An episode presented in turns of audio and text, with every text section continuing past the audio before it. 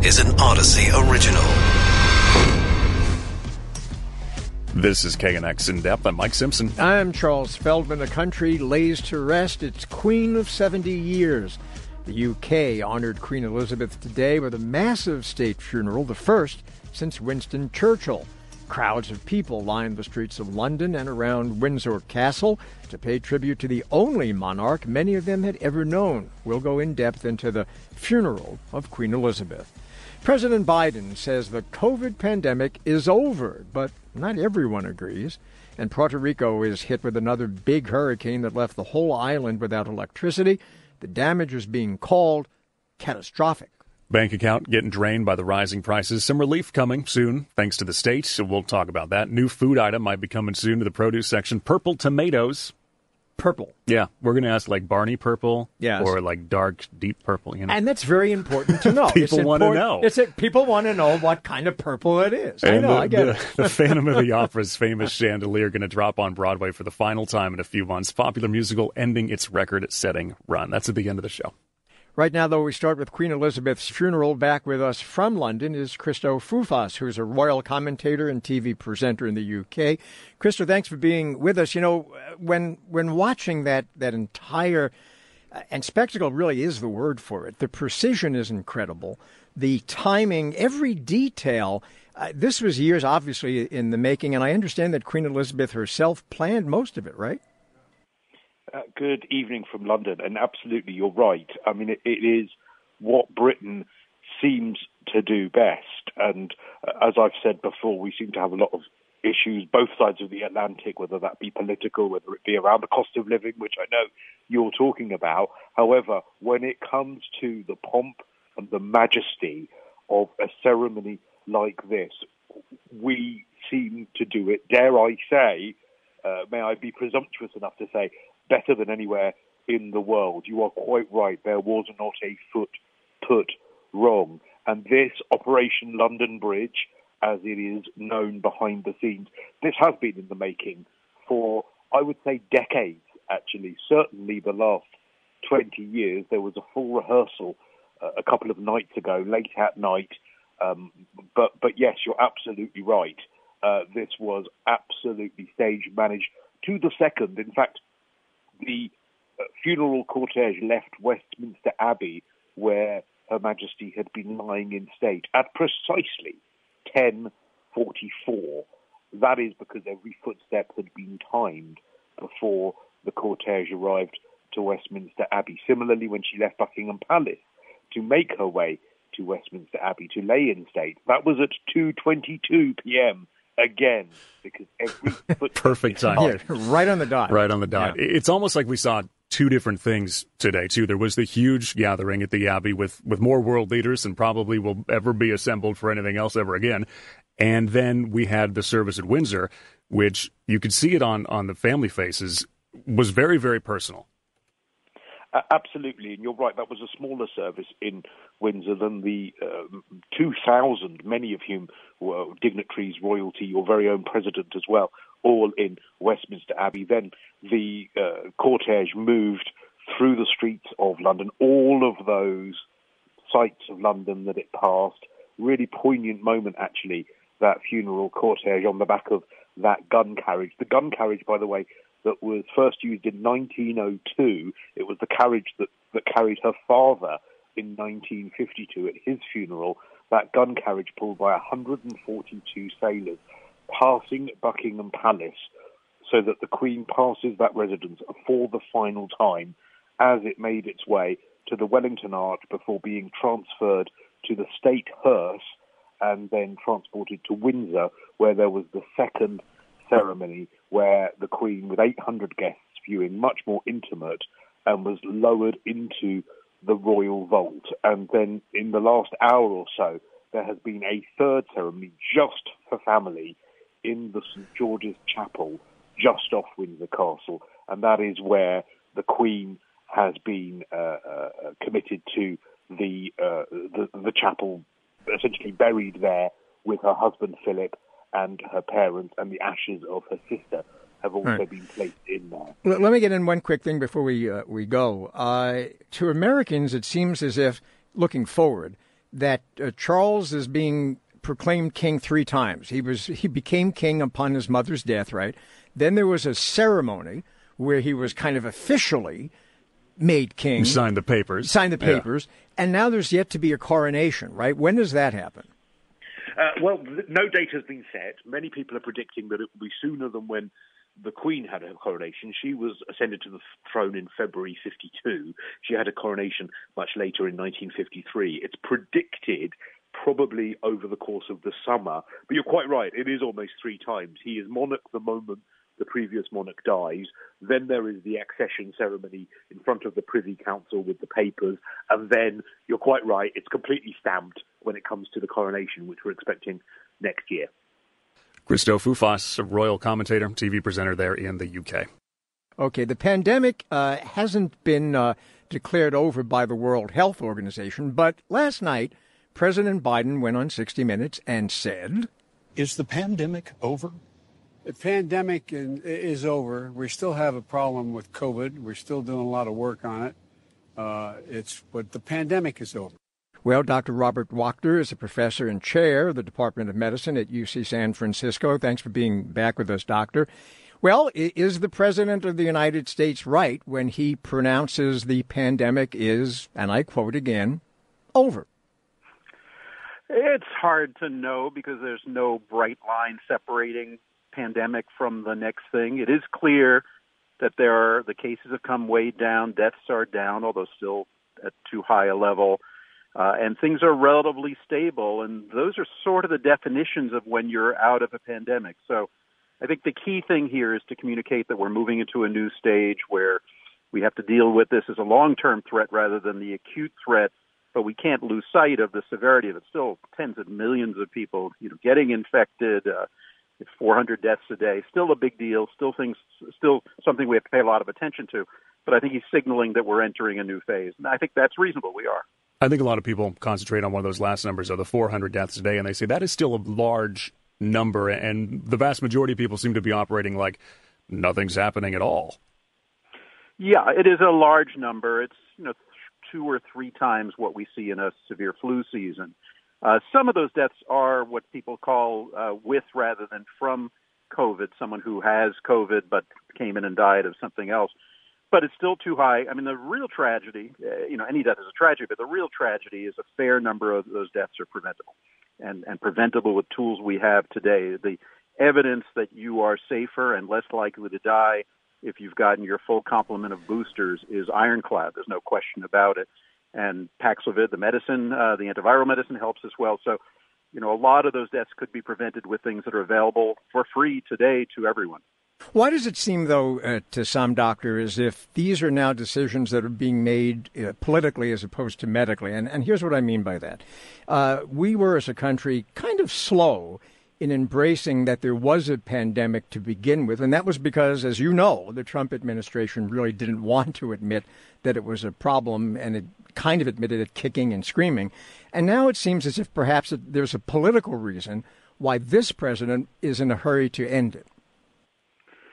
Yeah, I mean, it's always going to be quasi scientific and quasi political because political means, you know, the choices of the governed. And clearly, you know, in a world where mandates are largely done, which I think is appropriate given the state of the current threat, um, these are decisions that individuals are making and will articulate and, and, and implement some ways through the people they elect.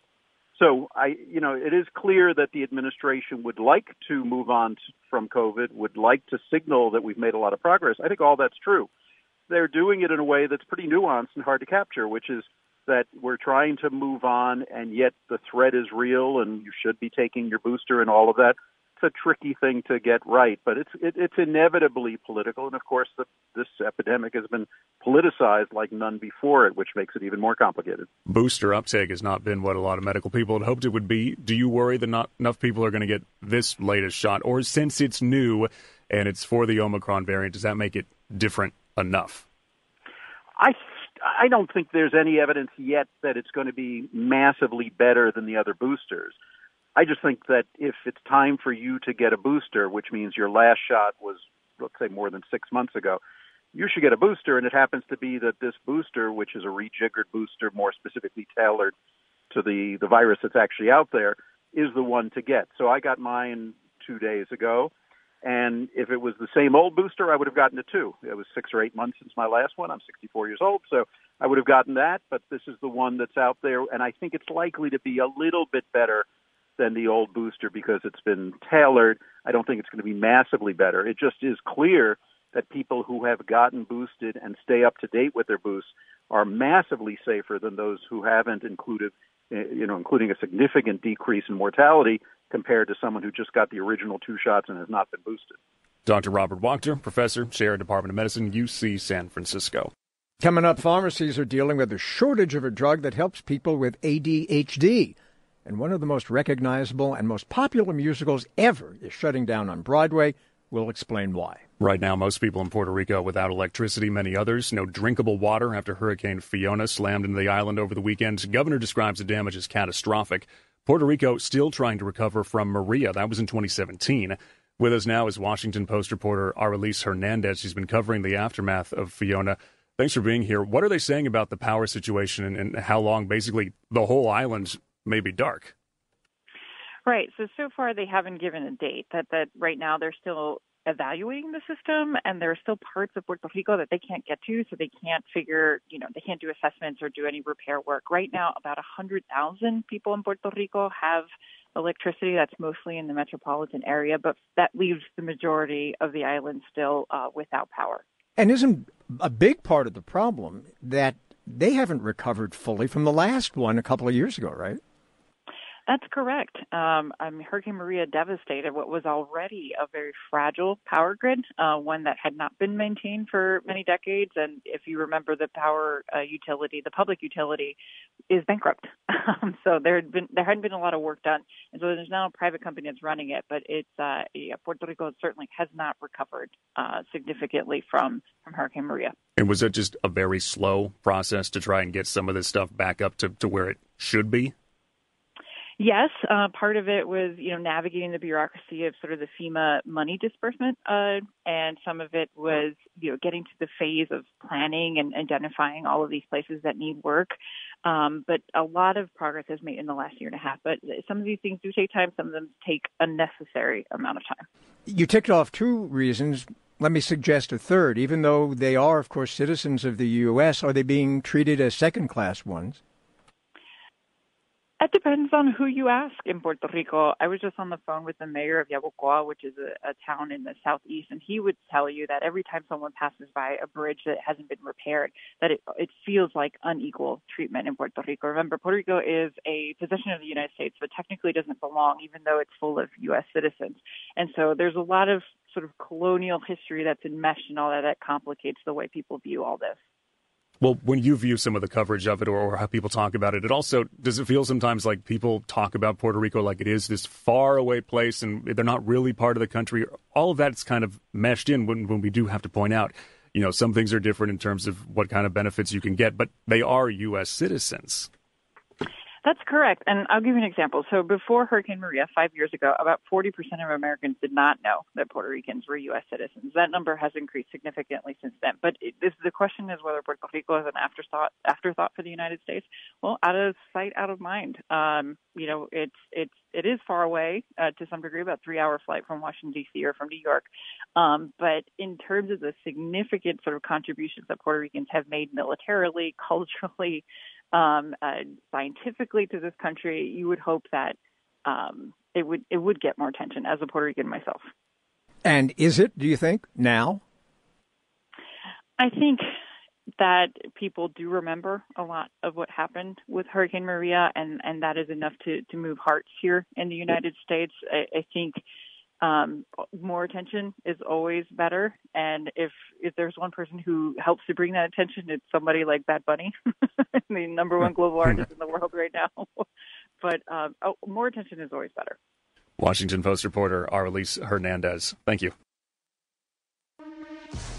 This is KNX In Depth with Mike Simpson. I'm Charles Feldman. Inflation's been a big problem, impacting just about everything from gas to food prices. California helping people out. Most people in the state will be getting their inflation relief tax refund payment starting in October, but will the extra money actually help? With us is Jeremy White, co writer of Politico's California Playbook. Thanks for being with us. Before we get into the the issue of whether it's going to help, I think most people are probably asking the same question: uh, When am I getting the money? How much am I likely to get? And uh, are we sure I'm getting it? That's a great question. Uh, the expectation is that this money is going to start going out in early October. The amount that people get varies depending on how much they make per year. It can be anywhere from $350 uh, down to uh, $200 per person, plus an additional payment uh, if you have a dependent that is capped at $1,050 uh, per household. And, uh, you know, this is something that is coinciding most likely with ballots hitting people's mailboxes. And I think that it's a reasonable question to wonder if this is going to affect how people are feeling as they also contemplate how they're going to vote. Yeah. Was there a way to get this out faster, or is this just like, oh, it just so happens to fall right before the election when everyone's getting $200 checks in the mail?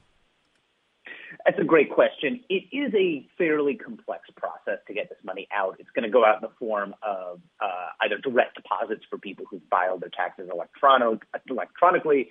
People who uh, filed their taxes the old-fashioned way will be mailed a debit card. A lot of dispute as they were hammering out this deal between the legislature and the governor about exactly what form those payments would take and what would be the quickest way to do it. And so, of course, the fact that that deal was cemented months ago and, and the money is now about to go out, it certainly um, has has raised some eyebrows among folks who remembered the debate centered to a great degree on how do we do this quickly. Well, you know, everything relating to cars is so expensive in this state. I figured out the other day, I did go on, there's a, a little kind of calculator uh, that you can go on in the state to figure out how much money you're going to get. Are they sending you some? Well, here's the thing. I have to re-register my car in another few weeks, so I figured out that if I do get any money back, it's more. it goes back to the it state. goes right back to the state because I'm going to owe so much money in order to re-register the car, and I'm sure that a lot of people are going to have that same experience. No doubt, and uh, yeah, costs are high on a lot of fronts right now. I think anybody who's uh, filled up their car at the gas station has experienced that. And uh, yet at the same time, California had an enormous, historically large budget surplus this year. So these payments do reflect an attempt to to share some of that wealth, literally. And uh, you know, obviously, a few hundred bucks only goes so far, but it certainly can help. When somebody gets it and it's two fifty or whatever it is, and they remember back and think, wasn't this supposed to be like six hundred or eight hundred? That was the original number, right? there were various numbers um, and ways of uh, making these payments happen that were thrown out there as, as the negotiations went on. I don't know how closely your average voter uh, followed that debate, that they might remember, hey, I had heard a bigger number than this. Certainly, I think that's possible. Uh, I suspect uh, a lot of folks had forgotten that this was even going to happen if they knew in the first place. It's going to be surprise checks now because it's been so long. Why are they sending me this? Wouldn't it have been better, as some had suggested early on, to just decrease in the long term the uh, state tax on gasoline? Wouldn't that have had uh, more bang for the buck? Would have been more visible at the pump, and people would have felt it maybe perhaps more directly than maybe getting a fairly measly check that they're going to, as in my case, giving right back to the state anyway. I think that depends who you ask. Uh, legislative, Democratic legislative leaders were adamant that they did not want to touch the gas tax. Remember, the increases in the gas tax to fund road repairs were something that were a huge political battle back in 2017. Uh, leaders were reluctant to sort of give away that victory. And there was a lot of concern as well that that money, uh, those savings would not necessarily make their way back to consumers. There were fears that this could sort of line the profit margins of some of these oil companies. So while that was something that we saw some Republicans and indeed even the governor himself talk up. Ultimately, it was a non-starter uh, for Democratic legislative leaders. Jeremy White, co-writer, Politico's California Playbook. A national shortage of the drug Adderall uh, is having an impact on people with ADHD. A survey by the National Community Pharmacists Association finds more than 60% of pharmacies are struggling to get the drug. FDA first reported a shortage in 2019. It was supposed to last until May of this year. It's still ongoing due to supply chain problems. With us is Ronald Brown, professor and dean of the School of Integrated Health Sciences, UNLV, board certified psychologist, expert in ADHD. So 60% of pharmacies struggling to get a hold of this. That's a pretty big problem. It is. It is, and one that's certainly alarming to parents, particularly at this time of year when um, teachers begin to notice that children aren't attending in school and performance. Um, children have been in school for a couple of weeks now, and they note that performance may not be up to expectation, and their concerns. And then the diagnosis of ADHD comes about, and your pediatrician recommend or your family doctor recommends Adderall, and um, you're unable to get it from your pharmacy. It what, is alarming. Why is there a shortage? Is there a shortage? Apparently, there's indicating that there is a shortage. Um, I don't know why there's a shortage. Um, there's not a shortage with other stimulants. Um, I don't know exactly why there is a shortage um, with regard to the drug. I don't know. But there is a shortage. But fortunately, not all is lost. There are other options for families. There are other stimulants that can be used, particularly in the in- interim. So with this medication, you don't have to build up levels. The effects of the medication dissipate pretty rapidly after you stop using it. So um, if you, you, could go, there are other options in terms of using a, another type of stimulant. Um, what makes what makes Adderall the go-to as opposed to, to some of those others, though? I, I think many pediatricians are comfortable with it. They know the effects of it. There's a long-term release, what they call a sustained release formulation of the Adderall that you can use. Um, that basically um, you administer it, and the effects of the medication last over the course of the day. And many pediatricians have felt comfortable with that but there are also long-term formulations of other medications as well, other stimulant medications as well. So it's what we call the same class of medication, and Adderall falls in the class of medication called the stimulants. So if one particular medication within that class doesn't work, usually what we do is we try another another stimulant medication which in this case is we would go to another stimulant medication because the Adderall isn't available. I'm, right curi- I'm curious if we've had the situation before with Adderall. Has it been in a sort of allegedly a short supply? Does it sort of miraculously come back with an increase in price, that kind of thing? I have not heard of a um, of, of this kind of situation before. You know, I know I, I read something in the Wall Street Journal that indicated that there was a shortage. So I think the veracity of that is true, but I don't think that they're deliberately, um, and particularly this falls under the drug of what they call a controlled substance that's regulated by the Drug Enforcement Agency um, to make sure that none of it gets around into inappropriate hands, if you will, um, that it's not abused um, or that it's not used inappropriately. And so there's a fair amount of control, and I believe there probably, if they're saying that there is in fact a shortage, there probably is.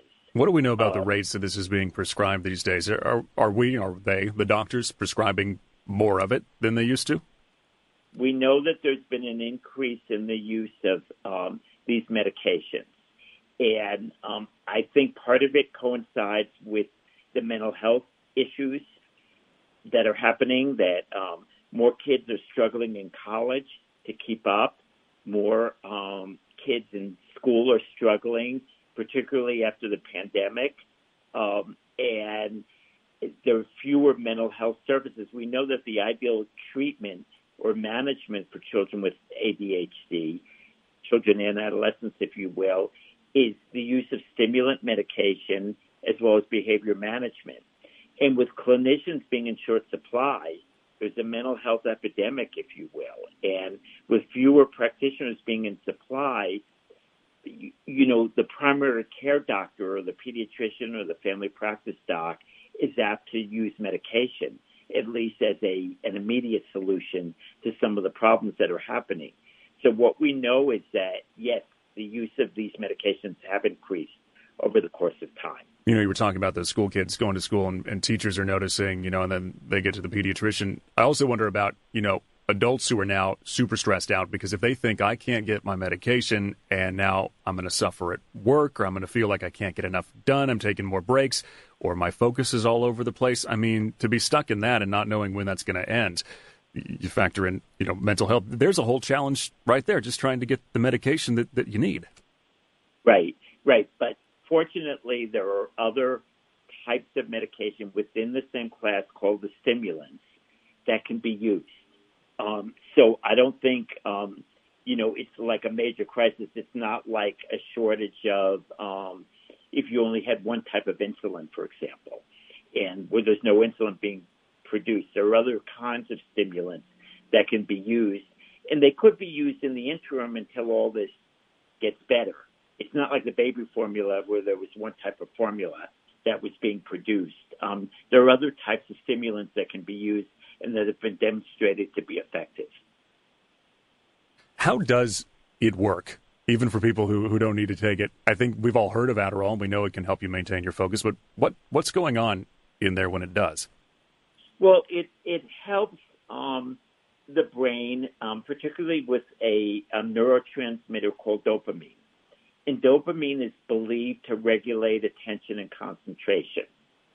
So it, the action of this medication is primarily dopaminergic, and um, the stimulants work well for that. They've been used for well over 50 years. They've been demonstrated when used appropriately to be safe. They do have some adverse effects, um, but they can be managed. Those adverse effects can be managed. And um, primarily, they work in enhancing attention um, for children, and particularly during this time of year when um, children get into difficulty. You know, school has been in session in some areas of the country for almost a month, and teachers begin to notice that kids are having problems. Um, so I don't think that teachers should be prescribing the medication, but very frequently teachers will refer children to um, or refer, refer families to their doctors, to their pediatricians, to their family practice docs, and um, there's a way of assessing for ADHD, um, and typically it's by taking a, history, by gauging the, the degree of attentional problems compared to the child's peers, and particularly within a particular classroom. Ronald Brown there, professor, dean of the School of Integrated Health Sciences, UNLV. Thanks. This is KNX In Depth with Mike Simpson. I'm Charles Feldman. Get your crayons out. If we asked you to draw a tomato, chances are you're probably going to color it red. There are green ones, but you usually just see the red ones. Yeah, and, and I don't like green crayons anyway. So, yeah, red. There you go. Yeah, but what if we told you that stores could soon carry purple tomatoes? Now, I know people are going to go, oh, well, there are purple tomatoes. No, not like these. And it might happen. Scientists in the UK, they've created a genetically modified purple tomato that the USDA has now just approved, meaning it could be sold in stores next year. Nathan Pumplin is CEO and president of Norfolk Healthy Produce, which hopes to sell these tomatoes. Nathan, what kind of shade of purple are we talking about here? This is this is very dark, very royal purple. The special thing about these tomatoes is it is purple throughout the entire fruit. Many people, I'm glad I can I can share the news with you. So many people say, "Hey, I've already seen a purple tomato at my grocery store."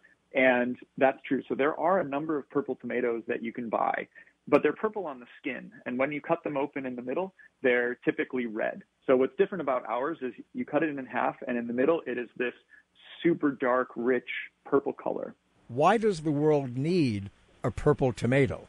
That's a great question. What we know is there are a lot of people in the world who would really like a purple tomato. And this is the kind of product that offers benefits in the form of more nutrition and also benefits in the form of less food waste. It turns out this purple tomato has a longer shelf life. When we talk about nutrition, where's the extra nutrition coming from? Uh, you get the purple from from the same stuff as like blueberries, how they get that blue. Exactly right. Yep. So the extra nutrition is um, a set of nutrients called anthocyanins, And this is what makes blueberries superfoods. Um, there's also at high levels in eggplants, in cherries. And what we're offering is these type of nutrients in a tomato. Now I know if I go to like a really good uh, favorite Italian restaurant, they'll often say, "Would you like your pasta with a with a nice red sauce?" are, are we getting to the point where the other option is going to be, "Would you like it with a nice purple sauce?" I certainly hope so. You know, sometimes you say, "Hey, I'd like the red sauce." Other times you say, "You know, I'd like the pesto. I'd like the green sauce." Um, you know, I just like the butter sauce. And so, you know, a, a future where sometimes you go in and you get the purple sauce, we think that'd be fantastic. Does it taste like the tomato that I'm used to, the regular red one? I hope it tastes better than the tomato that you're usually used to. it tastes great and it tastes like a tomato. There are people that freak out about genetically engineered food. And to get it to be purple, it's genetically engineered, right? That's correct. So, what's the pitch, sales pitch to those who are going to go, I don't want my tomatoes Just genetically engineered? Yeah. yeah. Then please continue as you're doing. One of the things that, that we really like about the purple tomato is it is obviously different.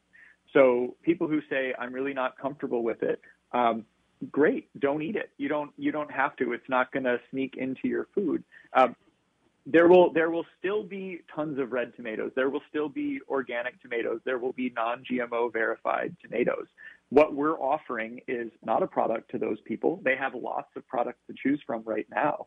What we're offering is a product to those people who say, I would really like a beautiful purple tomato. I would really like a tomato that tastes great and it's high in antioxidants. And we know that there's a lot of people out there in the world who feel that way from chefs, from people in the produce industry, and to many everyday average tomato consumers say, hey, I'd really love to have this. And those are the folks who we'd like to be able to offer something to. Does it make it, it different at all that, that how it was modified is from something that's kind of natural and, and has been studied rather than growing this in a lab and saying, here's this new whatever I'm going to splice in? It, it makes a big difference to a lot of people. So the thing that, that's added into the purple tomato is two genes from snapdragons. Snapdragons are edible flowers and they're another plant. And you know, we talked about already, there are purple tomatoes that you can get. So tomatoes do make anthocyanins. This is not a very unnatural thing. What we've done is simply introduce an on switch, which turns on production of these antioxidants throughout the entire fruit instead of just the skin. And for many people, that's much more comfortable than, you know, the gene came from a fish, for instance. So the the uh, U.S. Agriculture Department uh, pretty much just gave the stamp of approval, right? So when will these be available? So what the U.S. Department of Agriculture decided was these purple tomatoes don't don't present any added risk to um, as a plant pest than any normal tomato, and therefore we can grow them outside. We can breed with them. Um, they behave as far as the USDA sees as another tomato. Um, we are engaged with the Food and Drug Administration, with the FDA, on their consultation program, and we plan to complete that process before they're commercially available. Um, what we're looking at is starting very limited launches through test markets in 2023 and 2024. I want to mention our first our first product is a cherry tomato, and we do want to have that nice big beefsteak slicer tomato that can go on a burger, can go on an Impossible burger, um, and this will be really striking. Nathan Pumplin there making the purple tomatoes. Well, you know, I guess he has a point. I mean, there are yellow colored tomatoes, yeah. right, and and green tomatoes. So yeah. why not? There could be purple? more like carrots now. Yeah. You know, all the different, different colors. Yeah, yeah. I guess I could. Maybe I'll buy. You're coming around. Yeah, I mean, well, I don't buy stuff anyway, so it doesn't matter. But open for, the fridge, there's like yeah, if it's it's miraculously there. so, well, the longest running musical in Broadway history shutting its doors after 35 years. Yep, The Phantom of the Opera ending its long run in February. Andrew Lloyd Webber show's famous chandelier drops, but uh, no more, at least on Broadway. Michael Paulson, theater reporter for the New York Times, with us. Michael, thanks for being here. So, why is it going away? Did it kind of just run its course after a very long run? Yeah, but its course run was uh, uh, weakened by the pandemic. Uh, it's had a really long run, and nothing has ever run forever. But also, uh, tourism hasn't fully rebounded, and uh, office workers haven't fully returned to work in Manhattan. And both of those things hurt at the box office. But the show is going to continue, right? For example, in London, is it just cheaper to do the show in other places? Uh, it's still running in London. It is running in a less expensive fashion where they shut down during the pandemic and came back with a smaller orchestra. So they were able to reduce costs in a way that they can't do here. And uh, they also are about to launch their first uh, production in China and uh, this is kind of wild. They have a new deal with Antonio Banderas to develop a new production in Spanish. So Phantom is going to continue in various places uh, around the planet, but after February, not in New York City. Does it feel weird, like it's not going to be on Broadway? That that poster is not going to be somewhere because it was always an ad that you'd see when you were in in the city. You'd see the face and the mask. It was always there you know, it feels so weird in a way. I've known that this day would eventually come. People have often talked about, oh, Phantom's having some weak weeks. It's can't run forever. I never, I guess, really believed it. It just felt like part of the furniture. It was always here. It was in some ways synonymous with Broadway for a lot of tourists. It was the thing they wanted to see. And I think something about its longevity plus you know, it's this gothic melodrama with this sweeping score and these enormous stage spectacle. For many people, it was what a musical is. And it's, uh, yeah, it's hard to imagine that it's not going to be here. But showbiz being showbiz, why do I have this feeling that maybe it'll go dark for a couple of years, if that, and then there'll be some sort of, with great fanfare, uh, comeback? I mean, you're not wrong. That happened with Les Mis and Miss Saigon and Cats, all of which are from the same producing team. It's certainly possible to remember to imagine that that Phantom will go away for a while uh, until they think there's enough demand, and then come back, perhaps in some slimmed down or slightly reimagined form, or perhaps much like it is now. But for now, it's going to close, and this theater that it's occupied for longer than many Broadway actors have been alive is going to have something else in it. And that does feel like the end of an era. When things do come back, is that kind of, do you almost expect them to, after a certain amount of years, there's some sort of revival? I mean, Music Man with Hugh Jackman's on right now, right? Anything Goes has come back five times. Absolutely. Lots of shows come back. There are lots of shows that don't.